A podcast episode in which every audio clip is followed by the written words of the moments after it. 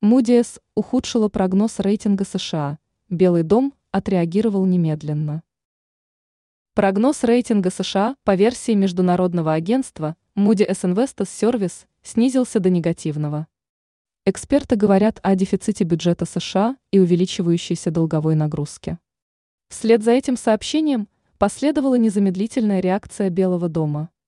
Расходы федерального бюджета вызывают обеспокоенность в рядах инвесторов, что ведет к снижению цен на государственные облигации США, которые достигли самого низкого уровня за последние 16 лет, пишет агентство Reuters.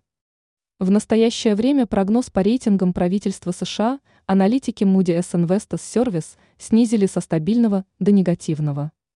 На фоне роста процентных ставок и непринятия мер по сокращению государственных расходов дефицит бюджета будет очень большим, уверены аналитики.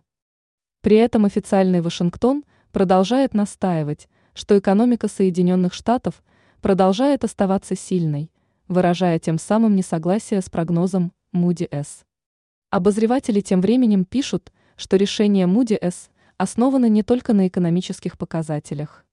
По версии агентства, снижение прогнозных показателей связано с резким падением рейтинга Джо Байдена, который намерен принять участие в президентских выборах 2024 года.